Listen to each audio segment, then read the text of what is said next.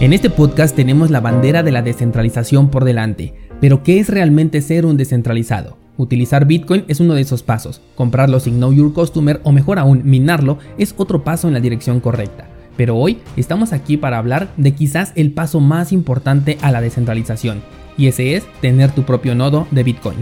Yo soy Daniel Vargas, fundador de cursosbitcoin.com, y esto es Bitcoin en español. Comenzamos. Bienvenidos descentralizados, hoy es lunes 21 de diciembre de 2020 y ha llegado el momento de hablar de nodos de Bitcoin, qué son, para qué sirven, necesitas uno, se puede ganar dinero con ellos, etc. Empecemos por el contexto. Bitcoin opera en una red peer-to-peer. Esto significa entre pares. Los pares pueden ser empresas, instituciones o incluso personas. Todos estamos al mismo nivel para Bitcoin. Para que esta red opere se necesitan varias cosas. Primero, la emisión monetaria del activo digital que vamos a mover. En este caso hablamos de Bitcoin y se obtiene a través del proceso conocido como minería.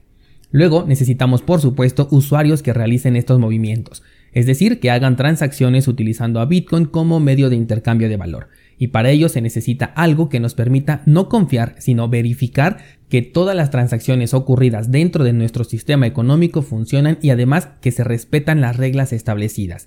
Ese algo son los nodos. Un nodo entonces se encarga de revisar todas y cada una de las transacciones que ocurren en Bitcoin para entonces propagarlas a la mempool, que es ese lugar donde las transacciones se van agrupando en bloques en espera de ser minados por los mineros. Y una vez que el minero encuentra el hash correspondiente a ese bloque, entonces el nodo entra nuevamente en acción, pero ahora tiene que verificar que ese bloque fue minado también conforme lo estipulan las famosas reglas del consenso. ¿Qué son estas reglas del consenso? Bueno, pues son los mandamientos de Bitcoin, por así llamarlos. Contienen muchas cosas técnicas, pero algunas otras no son tan técnicas. Digamos que hace una especie de checklist por cada bloque y por cada transacción. Imagínate que hay un cadenero en la puerta entrevistando a cada una de las transacciones y bloques que quieren pasar por su puerta, y les pregunta, no estás moviendo más de 21 millones de Bitcoin, ¿verdad? Tu peso es menor a 4 megas en el caso de los bloques. Ok, la dificultad para minar un bloque se ha ajustado de acuerdo al número de participantes dentro de la red. Ok, la dirección que quiere transferir bitcoins tiene realmente la posesión de un saldo igual o mayor al que quiere enviar. Listo. Y así sucesivamente, el protocolo va revisando uno por uno todas estas reglas del consenso que se estipularon desde un principio y que son la resistencia a la censura. La soberanía que poseen estas reglas es lo que convierte a Bitcoin en un activo tan seguro. Hemos hablado en el pasado de qué pasaría si los mineros de China controlan más del 50% de la potencia de minado, y la respuesta es, pues que los mineros de China serían los que más Bitcoin van a emitir. Esto en comparación con otros países, pero jamás podrán emitir un Bitcoin más de los que están permitidos emitir por bloque descubierto. ¿Qué pasa, por ejemplo, si Google quiere gobernar a Bitcoin y pone a trabajar millones de nodos teniendo más del 50% de los nodos activos? Obviamente iría con reglas diferentes porque es un Bitcoin que está hecho por Google. ¿Y qué pasaría? Pues nada, que Google tendrá una nueva criptomoneda, pero el Bitcoin que nosotros tenemos y, manejamos seguirá intacto, funcional y en su lista de logros podemos añadir que además superó un ataque de Google porque para que el Bitcoin que él ha creado tuviera éxito, todos los nodos existentes de Bitcoin tendrán que aceptar las nuevas eh, reglas que estableció Google. Y aquí es donde se genera una bifurcación. Por un lado, todos los millones de nodos controlados solamente por una entidad que en este caso sería Google tendrían su propia criptomoneda asegurada solamente por sus propios nodos, mientras que el Bitcoin que nosotros utilizamos seguiría intacto, seguiría exactamente con la misma cantidad de nodos funcionando, operando y resguardando a esta red. Por eso es que verificar que se cumplan las reglas del consenso es tan importante y ese es el trabajo que realizan los nodos. Una de las preguntas más comunes es, ¿se gana dinero con un nodo de Bitcoin? La respuesta corta es no. Cosa aparte es cuando ya nos metemos en otros terrenos como por ejemplo Lightning Network, pero eso ya es algo más avanzado. Un nodo no te genera ganancias. Se hace 50% por amor al arte, como se suele decir, y el otro 50% por convertirte en un verdadero descentralizado. Entonces te preguntarás, bueno, pero si yo no gano nada, entonces ¿por qué voy a correr un nodo? Ok, esta idea es porque muchos piensan que lo que se tiene que ganar en esta vida es dinero, cuando en realidad hay cosas mucho más importantes que puedes ganar, como por ejemplo conocimiento, tiempo o en este caso seguridad y privacidad.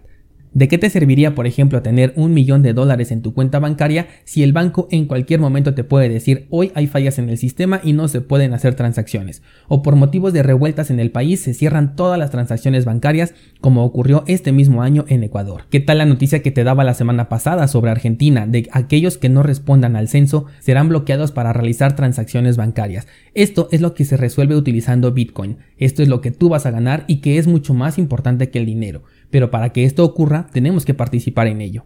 Entonces, desde este ámbito, correr un nodo te hace parte del equipo de blindaje que tiene Bitcoin. Ahora vamos con un aspecto más personal, un poco más individualista. Bitcoin nació para ser descentralizado y sin registro. Cosa muy diferente fue que nos acostumbramos a utilizar servicios cómodos pero que son centralizados, en donde entregamos nuestros datos sin pensar, sobre todo al principio, cuando comenzamos casi todos nos vamos por este camino tan sencillo. Pero conforme nuestro conocimiento va avanzando, llega un punto en el que te das cuenta que aún comprando Bitcoin en canales peer-to-peer, guardándolo en tu cartera, conservando tus claves privadas y reclamando la privacidad a través de la mezcla de UTXO, todavía no consigues el 100% de la descentralización. Y es que cada transacción que emites o recibes pasa por un nodo de Bitcoin que no te pertenece, un nodo externo. Como bien sabes, hay empresas que se dedican al rastreo de transacciones. Te he hablado de, por ejemplo, Chain Analysis, con lo cual si tu transacción pasa por su nodo, no hay nada que les impida recopilar datos para ligar tu identidad a las transacciones pasadas y futuras que realices. Entonces, tener un nodo propio hace que puedas validar tus propias transacciones entrantes, así como las que salen de tu cartera. Tu nodo, siendo consciente de las reglas de consenso, va a verificar que la transacción que quieres realizar las cumpla y entonces la va a autorizar todo sin compartir tus datos en la red. ¿Cuántas veces has buscado eh, tu transacción en la blockchain para ver si ya se confirmó? Esta simple búsqueda entrando por ejemplo a blockchain.info puede hacer que tu dirección IP quede registrada como que accedió a esta página y con la dirección o el dato que estés buscando dentro de esta página podrían deducir que es una transacción que te está involucrando. Y no, no es exageración, todo esto ocurre y cómo crees que Chain Analysis tiene todo ese registro dentro de su base de datos. Bueno, pues este es el punto en donde un nodo te permite alejarte de intermediarios que puedan verificar tus transacciones, de intermediarios que te permitan hacer una consulta, etc. Después con las aplicaciones que puedes conectar a tu nodo los beneficios incrementan, pero eso también ya es otra cosa. Evidentemente te hablo hoy de nodos porque esta semana voy a comenzar el curso de cómo montar tu nodo de Bitcoin. A partir del viernes vas a poder ver la primera clase, pero quiero comentarte algo bien importante y es que montar un nodo, así como la palabra lo dice, es extremadamente sencillo. Basta con que bajes un programa, lo instalas en tu computadora, y eso sí, vas a necesitar mucha paciencia y un buen disco duro porque pesa más de 300 GB toda la cadena de bloques que tienes que bajar. Pero eso es todo, el proceso se hace en automático.